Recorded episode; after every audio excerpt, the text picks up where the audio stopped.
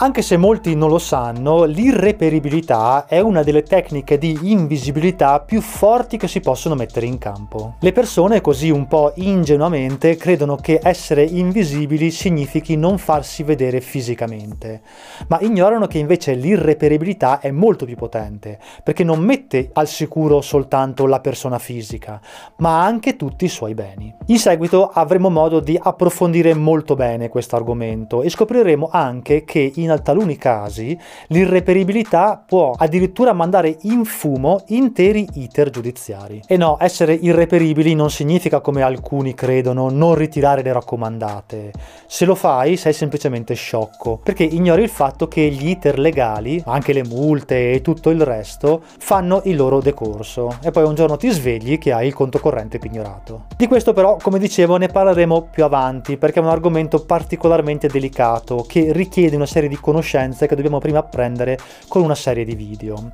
Oggi scopriamo invece cosa accade se rimani volontariamente senza residenza. La prima cosa da sapere è che è possibile agire in modo tale che il nostro indirizzo di residenza venga rimosso dai pubblici registri, in particolare dall'anagrafica, e questo avviene in maniera naturale all'interno del nostro sistema quando una persona risulta irreperibile per diverso tempo. Di solito infatti si tratta di un procedimento molto grave avviato dal comune quando un soggetto non è più raggiungibile, a seguito magari della segnalazione di un postino che si accorge che la posta si accumula all'interno della cassetta delle lettere, oppure un ufficiale giudiziario che per molto tempo cerca di suonare al campanello delle persone ma queste non rispondono mai. Tuttavia questo procedimento, cioè la rimozione dell'indirizzo di residenza, può anche essere indotto perché i comuni accettano un documento che è un atto sostitutivo della notorietà, dove noi stessi o qualcun altro per noi può notificare che una tal persona non è più presente a quell'indirizzo. In questo documento, che è spesso presente sul sito del comune alla voce cancellazione anagrafica,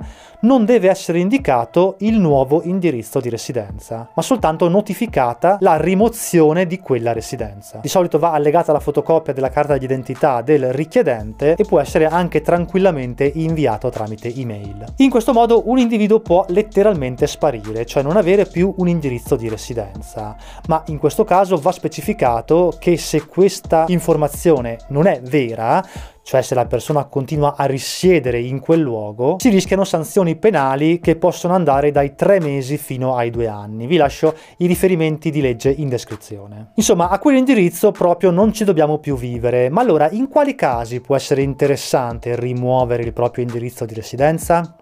Beh, i casi più comuni sono quando una persona sceglie di andare a vivere in camper, oppure si trasferisce all'estero senza però iscriversi all'AIRE, perché, ricordiamolo, in quest'ultimo caso è obbligatorio ma non c'è nessuna multa nel caso non lo si faccia. Può essere anche però utile a chi desidera ritirarsi, ad esempio, in una piccola casetta di montagna o su un'isoletta e vivere in maniera totalmente autosufficiente, cioè completamente fuori dal sistema. Tutti questi comportamenti, è ancora bene ricordarlo un'altra volta, non sono leciti, perché la legge in Italia, vi lascio i riferimenti in descrizione, impone ad ogni cittadino di rendersi reperibile. In questo caso però è curioso osservare che la mancata reperibilità viene punita con una multa che può arrivare fino a 5.000 euro. Il problema è che se non hai un indirizzo di residenza a cui mandare questa multa, a chi la notifichi? E chi la pagherà? L'irreperibilità totale però è un'arma a doppio taglio, perché da una parte è vero che permette di non ricevere più notizia alcuna e quindi questo probabilmente aiuta le persone a liberarsi di una serie di problemi anche legali che magari si trascinano dietro, facendo in modo che dopo un certo tempo, al massimo 10 anni, cadano in prescrizione. Ed è un metodo che qualcuno potrebbe preferire mettere in campo nel caso in cui si trovi in una situazione davvero complicata e tra due mali scelga semplicemente il minore. E poi c'è da dire che è sempre possibile farsi reintegrare all'interno dell'anagrafe in qualunque momento. Però senza l'indirizzo di residenza ci sono tutta una serie di altri problemi che bisogna sapere esattamente come affrontare. Ad esempio, alcuni credono che non sia più possibile avere una carta d'identità oppure una tessera sanitaria, ma non è esattamente così. La prima cosa da sapere è che non avere un indirizzo non preclude la possibilità di avere la posta ordinaria. bancaria, perché le poste italiane, per esempio, forniscono il sistema di fermoposta oppure di casella postale, e quindi se abbiamo la necessità di ricevere un pacco o della corrispondenza possiamo tranquillamente avvalerci di questi sistemi. Si può quindi operare in maniera assolutamente normale, cioè come se avessimo veramente un indirizzo, solo che non corrisponde con il domicilio in questo caso. Il fatto è che per attivare questi servizi serve la carta d'identità. E allora come si richiede una carta d'identità senza avere un indirizzo di residenza? Beh, dobbiamo sapere che l'iscrizione anagrafica, così come la salute, sono dei diritti sanciti dalla Costituzione. Vi lascio tutti i riferimenti di legge in descrizione. E quindi anche un senza tetto, un senza dimora, può avere la carta d'identità e la tessera sanitaria. In questo caso è sufficiente recarsi presso gli uffici del comune, dell'anagrafe, e compilare il modulo di dichiarazione di residenza senza però indicare la residenza. In quel campo infatti andrà specificato che siamo senza fissa dimora. A questo punto, come specificato dalla circolare Istat 29/1992, sarà il comune ad assegnarci un indirizzo di residenza fittizio.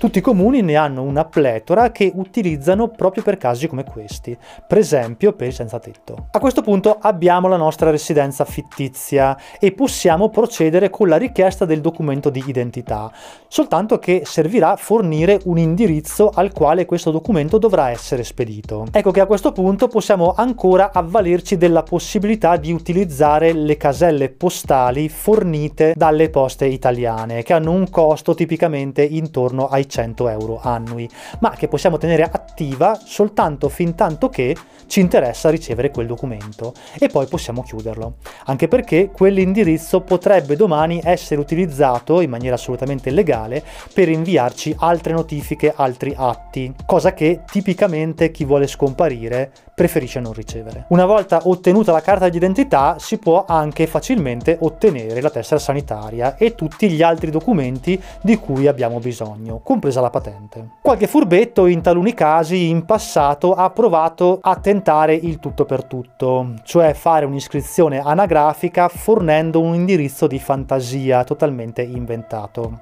Beh, dovete sapere che questa è una pessima idea, perché il comune manda i nissi comunali a verificare la presenza di una persona in un certo indirizzo, e questa pratica fraudolenta tra l'altro si paga con una pena che può arrivare anche fino a 2 anni di carcere. Tuttavia, considerando la scarsa efficienza di alcuni comuni, non stento a credere che in alcune zone d'Italia, in certi casi, una mossa di questo tipo possa addirittura avere successo, perché i controlli talvolta non li fa nessuno. Ok, anche questa puntata finisce qui. Noi ci vediamo mercoledì prossimo con la prossima puntata, nella quale parleremo, spiegherò come rendere impignorabili i nostri beni, cioè soprattutto i nostri soldi, utilizzando però sistemi molto interessanti come conti correnti speciali oppure particolari assicurazioni.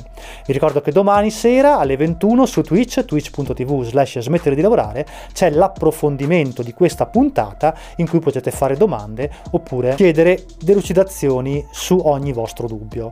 Richieste che spesso mi arrivano per email, ma alle quali non posso rispondere perché non ne ho il tempo. Però venite su Twitch alle 21 il giovedì sera e risponderò ad ogni vostra domanda. Come sempre, un grande abbraccio.